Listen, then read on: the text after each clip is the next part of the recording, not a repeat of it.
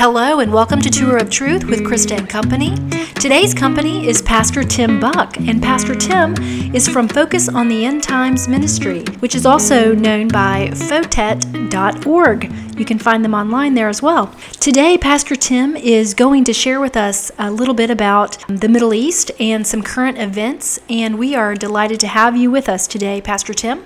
Me too, Krista. Looking forward to being with you. We're going to be talking about something that I believe most people in the church community, if they aren't, they should be very interested in what's going on in, in the world events and how it relates to biblical prophecy. Not often talked about, not often communicated in the churches about what the scenario is in the Middle East, but certainly affecting all of our lives. It really is. You know, on the face of it, it's a crazy prophecy, right? Thousands of years ago, the prophet Zechariah said that in the end times, Israel, tiny little Israel, would be front and center on the world stage, and that all the nations of the world would scheme and they'd fight for her. And at the time of these prophecies, did Israel have any great natural resources for someone to want to steal? Of course not. They didn't even have a great seaport that someone would want to take over. They didn't have that then, right? No natural resources that would make them a powerful country. So they weren't strategically located. So why on earth would Zechariah make the bold statement that tiny little nothing Israel at the time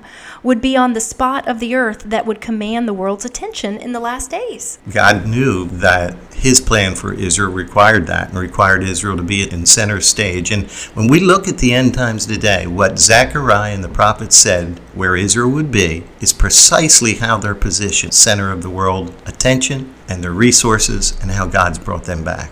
That is exactly why we should be paying attention. We shouldn't put our head in the sand right now. You know, a lot of people would want to look around and scoff, but the Bible tells us not to be a scoffer, but there will be scoffers, right? Absolutely. Another sign of the end times that in the last days, people are going to say, look, you keep telling us about this Lord coming back again, but we don't see that happening. It's not going to come back. And so they reject it. And to add to the dilemma of the prophecy of Zechariah was the fact that Israel was destroyed in 70 AD by the Romans. And all all the Jews were on the run. They were forced out. And so for 2,000 years, they didn't have a homeland. There wasn't even a nation of Israel in existence, right? But in 1948, within a lifetime of people that are still in existence today, that saw that happen. Yeah, no question. It's the miracle of the end times, the number one sign how that out of nowhere, after 2,000 years, Israel would return and be given back their land. And by the way, they got that land back in one day. Just like the Bible said. Fulfilling Isaiah's prophecy. They reestablished their Hebrew language. Nobody's ever picked up a dead language. It wasn't even a communicated language on the face of the earth. They had to rewrite the dictionary and the encyclopedias in those days with the Hebrew language and revive it all. And sure enough, exactly as the prophets described it, it's come to pass.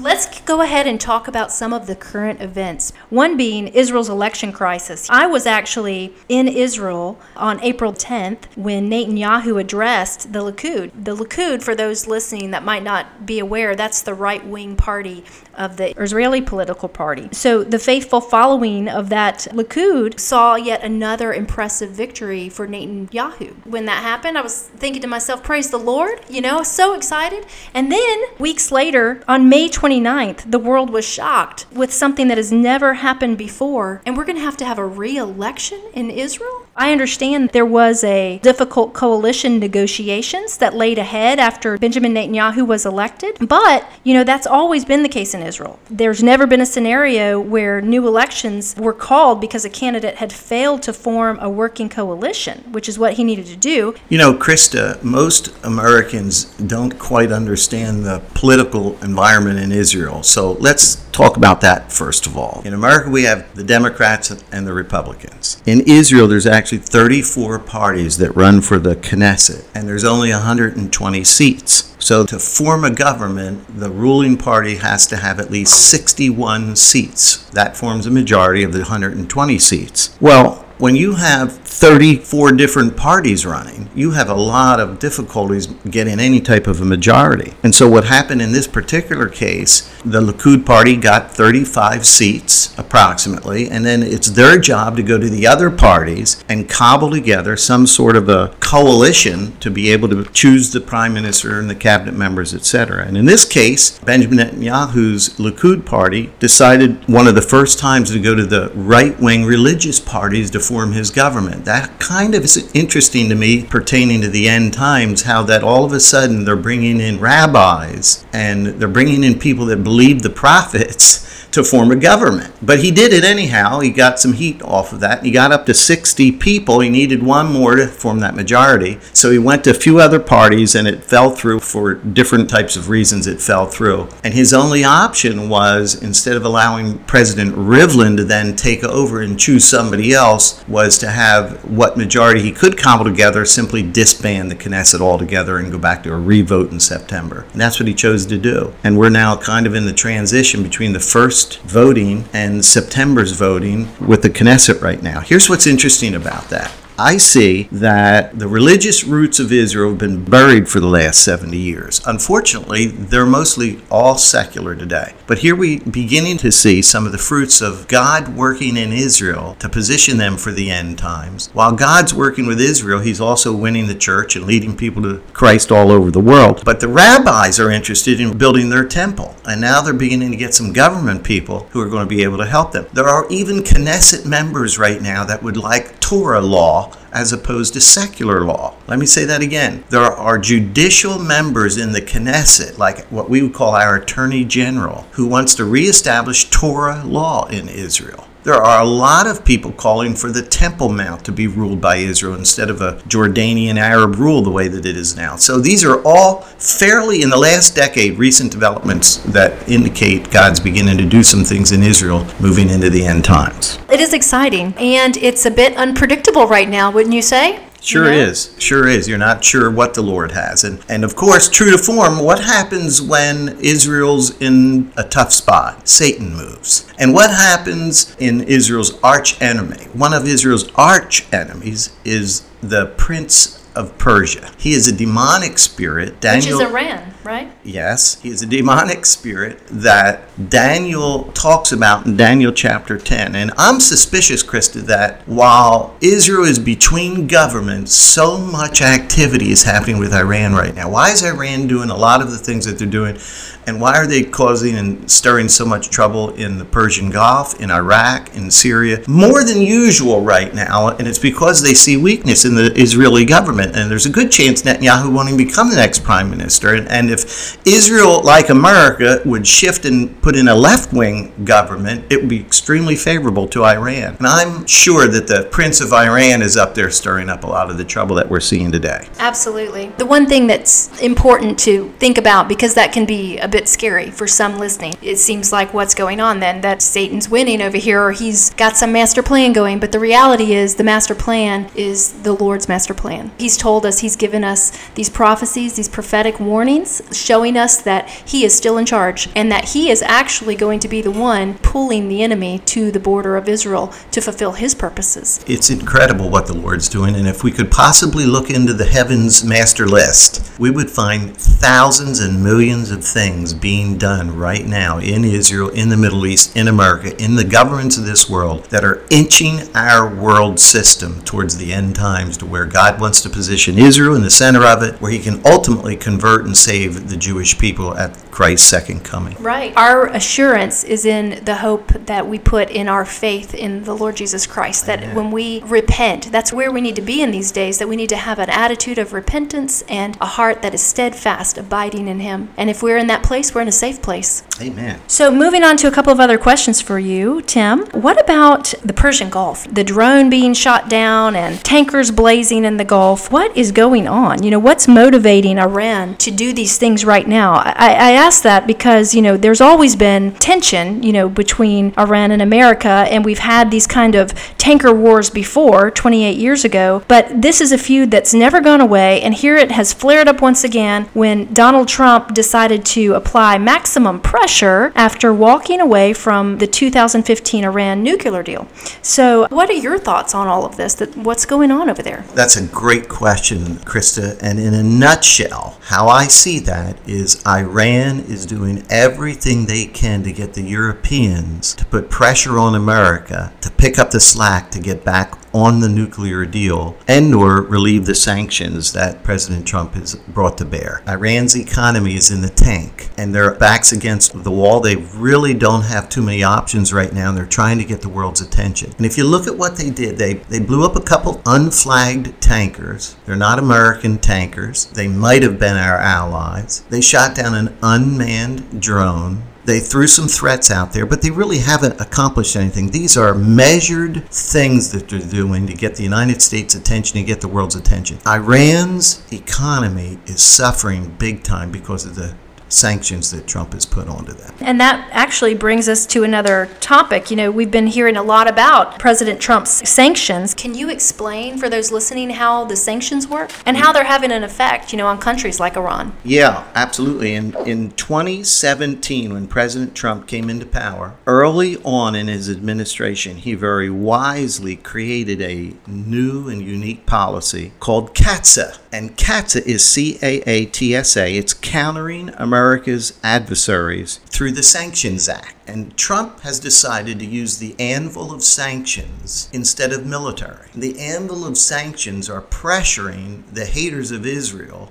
almost out of existence. So in 2017, that Sanctions Act allowed the U.S. Treasury to target the energy sector, the banking sectors, shipping sectors, and all other sectors of the country's economy. For instance, it's illegal to purchase Iranian oil. When the president brought that to bear on Iran, he gave eight countries a pass for six months China, India, Turkey, eight countries, and he gave them six months to try to find oil from somewhere else. They were the only ones in the world. As soon as that six month period was up, President Trump clamped right down on that. President Trump has also sanctioned the Iranian Revolutionary Guard. And it's the first time that our country has sanctioned an entity inside of a country. They've taken the leadership of the Iranian Revolutionary Guard and they've sanctioned them, meaning the wealthy leaders of that organization. And that organization, by the way, only is responsible to the Ayatollah. And they are responsible for the proxies in Yemen and Hamas in the Gaza Strip, Hezbollah in Lebanon. And so Trump has sanctioned them. He's sanctioned the entire petroleum industry in Iran. So here's the way this works our country is the strongest in the world. Our country's wealth and businesses and manufacturing and schools and banking system, there's nobody to compete with us. And every other country wants a piece of us. And every other country has to use the American banking system and has to, in order to have a Coca Cola, you've got to buy it from an American source. In order to have a McDonald's, in order to build an airplane, in order to put a bullet somewhere, more than likely you're going to have to deal with the United States government some way or a corporation that's American. We're huge. And Trump is saying, fine, if you want to do do business with all of our great things and all of the things that we've got going on, you can't do business with Iran. And if you get caught doing business, and here's why Europe's scared to death because BMW and all their countries, when the Obama administration lifted those sanctions, all those companies ran into Iran and started doing business. Trump lifted it and gave them a break for six months as well. But none of them want to get caught helping Iran now because the entire U.S. Treasury sanction program, we're going to ban them from doing business with any more American. Well, it sounds like these sanctions sanctions are working. It sounds like Trump had a good plan there. Let me tell you how they're working. At their peak, Iran had $100 billion a year from oil income. Today, they're $7 billion a year. That's from 100 billion to 7. At their peak, they had some of the largest resources of gas and oil in the world. And at their peak, they were selling at about 3 million barrels a day. They're now less than 500,000 barrels, at the lowest they've ever been since this regime took So they're desperate. They're absolutely desperate, and nobody's allowed to do any business with them, including Russia, where we sanction them, which Trump has sanctioned all the leadership of Russia. The problem well. with desperate people, though, is they make really foolish decisions. That's a very good point. That's a very, very, very good point. I think the liberal left in America is thinking about. They're thinking, well, maybe Trump will just do something stupid here and bomb them, or maybe they're going to goad Trump and the Trump administration into doing something dumb, and you know they're going to be able to then blame the whole mess uh, that the president's trying to resolve on him. I don't think it's going to happen. I think we ought to stay the course and don't have to lift a finger. If Trump would just sit on his couch and do nothing and let the U.S. Treasury continue to bite the economy of Iran and our enemies, I think we'll be in pretty good shape. You mentioned the the oil, and I did want to ask you, you know, about the news uh, that we've recently heard where there's oil that has been found on the land of Israel. So now they've actually got a commodity that the world is interested in. Yeah, they have struck oil several places, and their largest deposits are in the Mediterranean, but they're in legal Israeli waters, and it's called the Leviathan. is their largest deposit of oil out there, and what they've done wisely is as they develop those finds, they've now linked up with Greece and with Italy to build a pipeline from Israel all the way to Europe. And of course, that's stirring up nothing but trouble because the Europeans buy 100% of their oil and their gas from Russia. And Russia's trying to take it through Turkey to go over there. And so the United States, about a month ago, held a meeting with Greece and Italy and Israel, and Pompeo went over to basically say to the world, we're in favor of the Eastern Mediterranean gas pipeline to provide for Israel to be able to sell their gas to Europe. They've also also recently found some in, of all places, the Golan Heights. Right.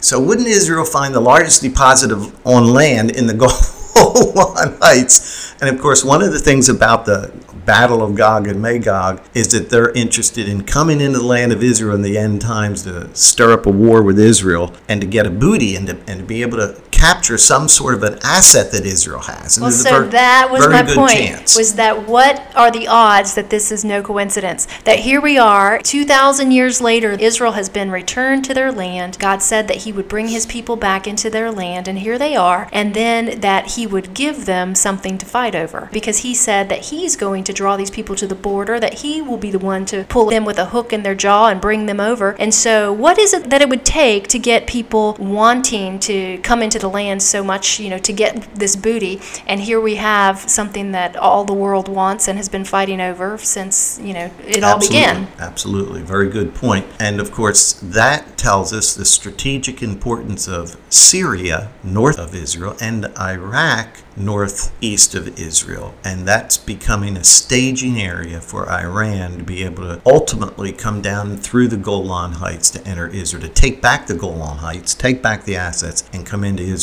to steal their land back in the well, essentially, days. they're already on the border, right? We had the military camps that we had in Syria, and then we pulled out. So, who took those facilities over? Yeah, the Iranians are doing a masterful job of building a land bridge from Tehran to the Mediterranean. In fact, they have just purchased their first long term lease agreement for a port on the Mediterranean, and their port happens to be between two Russian ports, meaning they're smart enough to know that if we bomb that port, we're going to end up possibly having damage done to the Russian port on either side of it. And it's incredible how fast the Iran, Iraq, Syria, Lebanon pathway is clearing out. And what's happening right before the world's eyes is precisely what the Word of God talks about how that there would be a end time empire in that vicinity that would ultimately come from there down into Israel in the end times. Right. And we're watching it. We are. It's incredible. Well, what about Gaza? It seems like every few years there's a major flare up between the Gaza Strip and Israel. So, can you give us some background on this? Yeah, thank you. You know, there's a prophecy in the Word of God about Gaza. It's in Zephaniah, and it's actually Zephaniah chapter 2 and verse 4. It's fairly short, and here's what it says it says, Gaza will be abandoned, and Ashkelon will be left in ruins. And it's my view that that prophecy that Gaza would be abandoned was fulfilled in 2005. In 2005, George W. Bush and Israeli Prime Minister Ariel Sharon created what's called the disengagement of Gaza. A shocking land for peace deal that was a mistake from the get go. And they created a mechanism whereby 9,000 Jewish people had to leave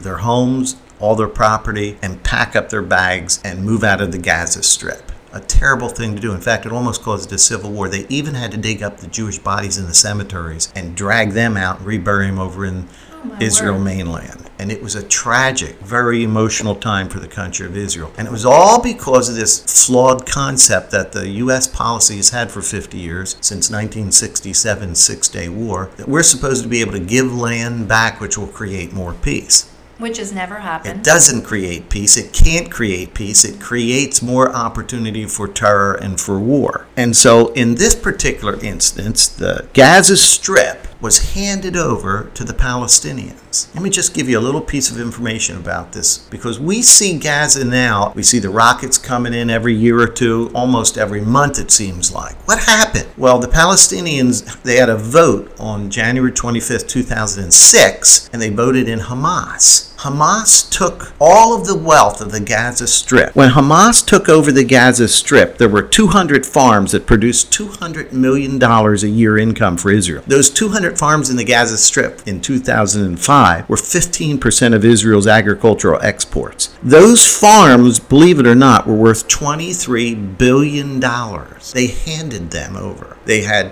a lot of greenhouses that were concreted, they were growing flowers and plants, and now they became rocket launching pads. They burned down all the synagogues. They destroyed everything that Israel gave to them. And the turnaround is quite dramatic. Right now, instead of a Garden of Eden, you've got arson jihad. And Hamas is attempting to fly kites in Israel. They've, they've destroyed about 75,000 acres of prime Israeli, southern Israel farmland. I noticed, Krista, what's happening. The Palestinians are putting toys on kites, like little Mickey Mouse or balloons or little airplanes. And they're making them go up in the air and they're rigging explosives to them. So if they land in a schoolyard, these little pictures of a Mickey Mouse doll or balloons, those kids are going to go running right over there and they're going to get killed. So this is the type of people that, that the rest of the world tells us we have to give land to for peace. It's not going to be peace. It's going to continually be terror, continually be bloodshed because Hamas's charter only calls for the full and total destruction of Israel. This is not going to be solved in our lifetime or anybody else's lifetime, sadly. Well, and that's because it goes back to biblical times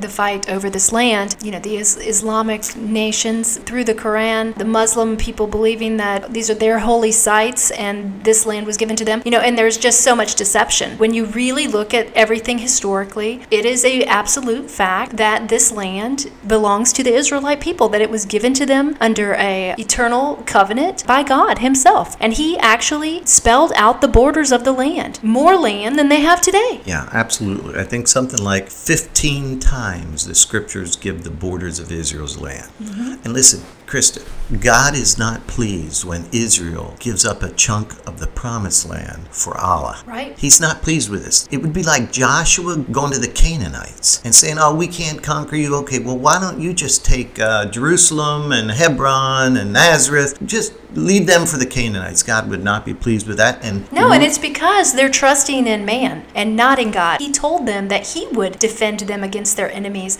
They still have yet to put their full trust in the name of the Lord, that He would be their banner. And so once they do that, yes, He will defend them against their enemies. And He's going to anyway because it's part of His promise for the end. But nonetheless, that's why you're right that we're never going to see these peace deals work out. Yeah, that's a very good point. God specifically told them through Moses not to trust their surrounding nations and not to enter into a bargain with the surrounding nations because God was supposed to take care of them. And this, is why, when ultimately peace is made with Antichrist, it triggers the seven year tribulation because God's plan was the last thing you should do is give up chunks of the promised land to a foreign entity, let alone a false God worshiping foreign entity. That's beyond God's red line. It's going to trigger the seven year tribulation and it's going to be a, a disaster for everybody involved. So that brings us right into the questions regarding Trump's peace plan. We've got Trump's son in law and, and advisor, Jared Kushner, is going to be gathering regional officials soon, private sector leaders in Bahrain next week to unveil, you know, the first plank of the Trump administration's long-awaited plan. And it's all about ending the conflict between Israel and the Palestinians, which we've just talked about. We know that's never going to work,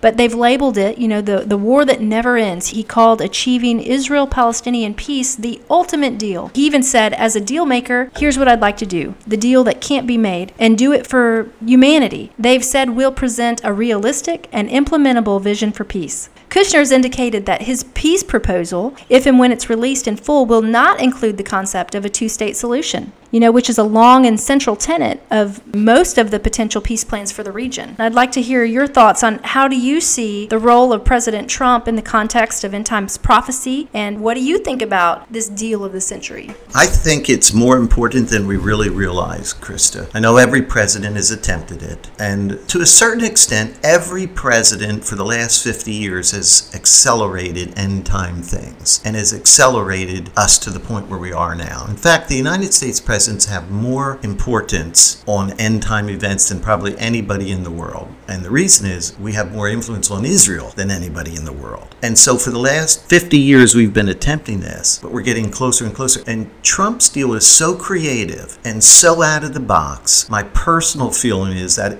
it is definitely laying the groundwork for the ultimate deal that Antichrist is going to need to have, which the scriptures indicate will start the tribulation period. In the peace plan that Jared Kushner is putting forth, it's going to be in Bahrain. That in, in and of itself is quite amazing. Bahrain is a U.S. friendly Gulf Arab state, an island in the Persian Gulf just off of the coast of Saudi Arabia. And they are also somewhat friendly to Israel, although they haven't officially recognized Israel. Only Egypt and Jordan have officially recognized Israel. But at the Bahrain conference, there are now seven Arab countries invited who have accepted coming there to discuss the plans with Israel and to hear what President Trump's plan really is. One of the things that they wanted to do was divide the peace initiative in half. The first half is the economic peace, and the second half is the political piece. On the economic piece, President Trump's, as we've already discussed here today, he almost looks at the United States and world events through the eyes of economic issues more than military issues because he's a businessman. And he sees that there's not going to be any peace unless the Palestinians have an economy, unless there's jobs that can afford to pay people, unless there's manufacturing and businesses and some sort of way for people to be content and happy, there's not going to be any successful way to just hand, like what happened in Gaza, we can't just hand land over to people that can't run anything. And so they're headed in that direction right now. My what I've heard is they have roughly 85 billion dollars ready to be given to the Palestinians to start an economy. And what he's going to try to attempt to do is discuss railway systems, manufacturing systems, airport systems, exporting ports. It is a massive endeavor that when Israel hands the keys over to whatever they're going to hand them over ultimately, which I'm opposed to theologically and according to prophecy. But whenever that does get happen, there's going to be something there for these people to be able to live on. And so the conference conference is called Prosperity to Peace. And that is what next Tuesday and Wednesday they'll be discussing. Well, you know, it's interesting as well because there is a scripture that says, uh, referring to the end times, that when they say peace, that sudden destruction comes upon them. That's a very good point. And I think the verse says when they say peace and security. And for years and years, that's exactly what Israel says okay, we'll do peace, but we need to have security. And the Palestinians say, we want peace. We don't want, you know, war. We want to be able to have peace and security also. Let me just name these countries because they're pretty important. Here's who's going to be at the Peace Summit in Bahrain next week Jordan, Egypt, Morocco, United Arab Emirates, Saudi Arabia, Qatar, and Bahrain. Two governments have said no the Palestinian Authority and Lebanon. And of course, it was Golda Meir that said of the Palestinians, they never miss an opportunity to miss an opportunity. And she was absolutely right.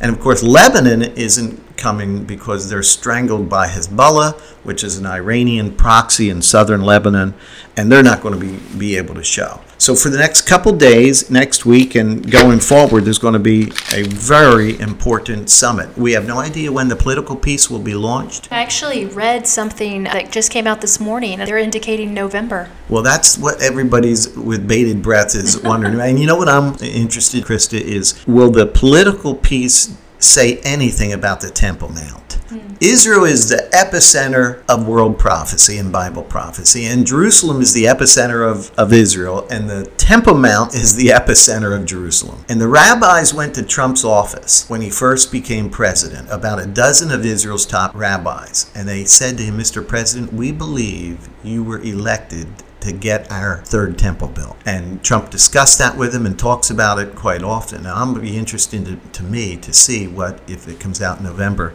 if anything there is in that deal concerning the Temple Mount. Well, based I, on what you just said, I'd be surprised to not see it there, knowing Trump, right? Yeah, exactly. exactly. These are interesting times. We need to be praying for the peace of Jerusalem. Israel needs to continually seek the Lord. There are now about 30,000 roughly messianic born again Jews in Israel, and they have launched a very aggressive underground prayer time in Israel. First time ever that there's been a fairly unified messianic Jewish prayer time inside of Israel. And I'm praying for those people. I'm praying for the prayer meetings that they're having Yes. and the discussions that they're having because even they're beginning to realize what's happening all around them. Everybody Well, is and over it's the one new man coming together. That's what it's about. Absolutely. These are interesting times. God has his hand on the pulse of things in Israel. God's undeniably got his hand on America right now. Our president is sort of like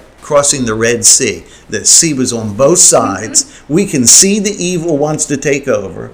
But we're walking through a period of time right now, almost like Israel's golden age. Israel has a guy like Cyrus in the White House, has their back completely. And it's just a very exciting time. I hope some of these questions would help the people and help them get a better understanding. Absolutely. You know, the Bible tells us that Israel would be a cup of trembling for the whole world to see. And what are we seeing? You know, that's exactly happening. How accurate was God's prophecy that he gave to Zechariah? 100%.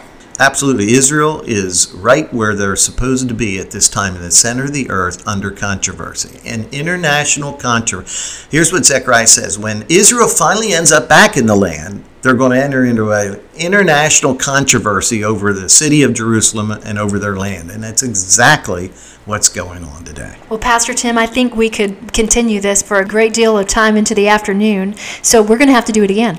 Okay, thank you. I look forward to it. Thank you so much, Krista, for inviting me to be with you today. I've enjoyed it. I appreciate you, your ministry, your love for the Lord, and just want to say hi to all your friends and people that are listening to this. Uh, so thankful for the opportunity to talk to them today. Well, thank you for being here as well. And how can um, folks get in touch with you? You know, you do the classes. Where can someone find that class schedule, and how can people connect with your ministry as well to find out more as it relates to end times events and prophecy? Sure, thank you so much. They can go to our website, FOTET, F O T E T dot org, stands for Focus on the End Times. I think we're the only Bible prophecy ministry teaching Bible prophecy in the upstate that you can go to.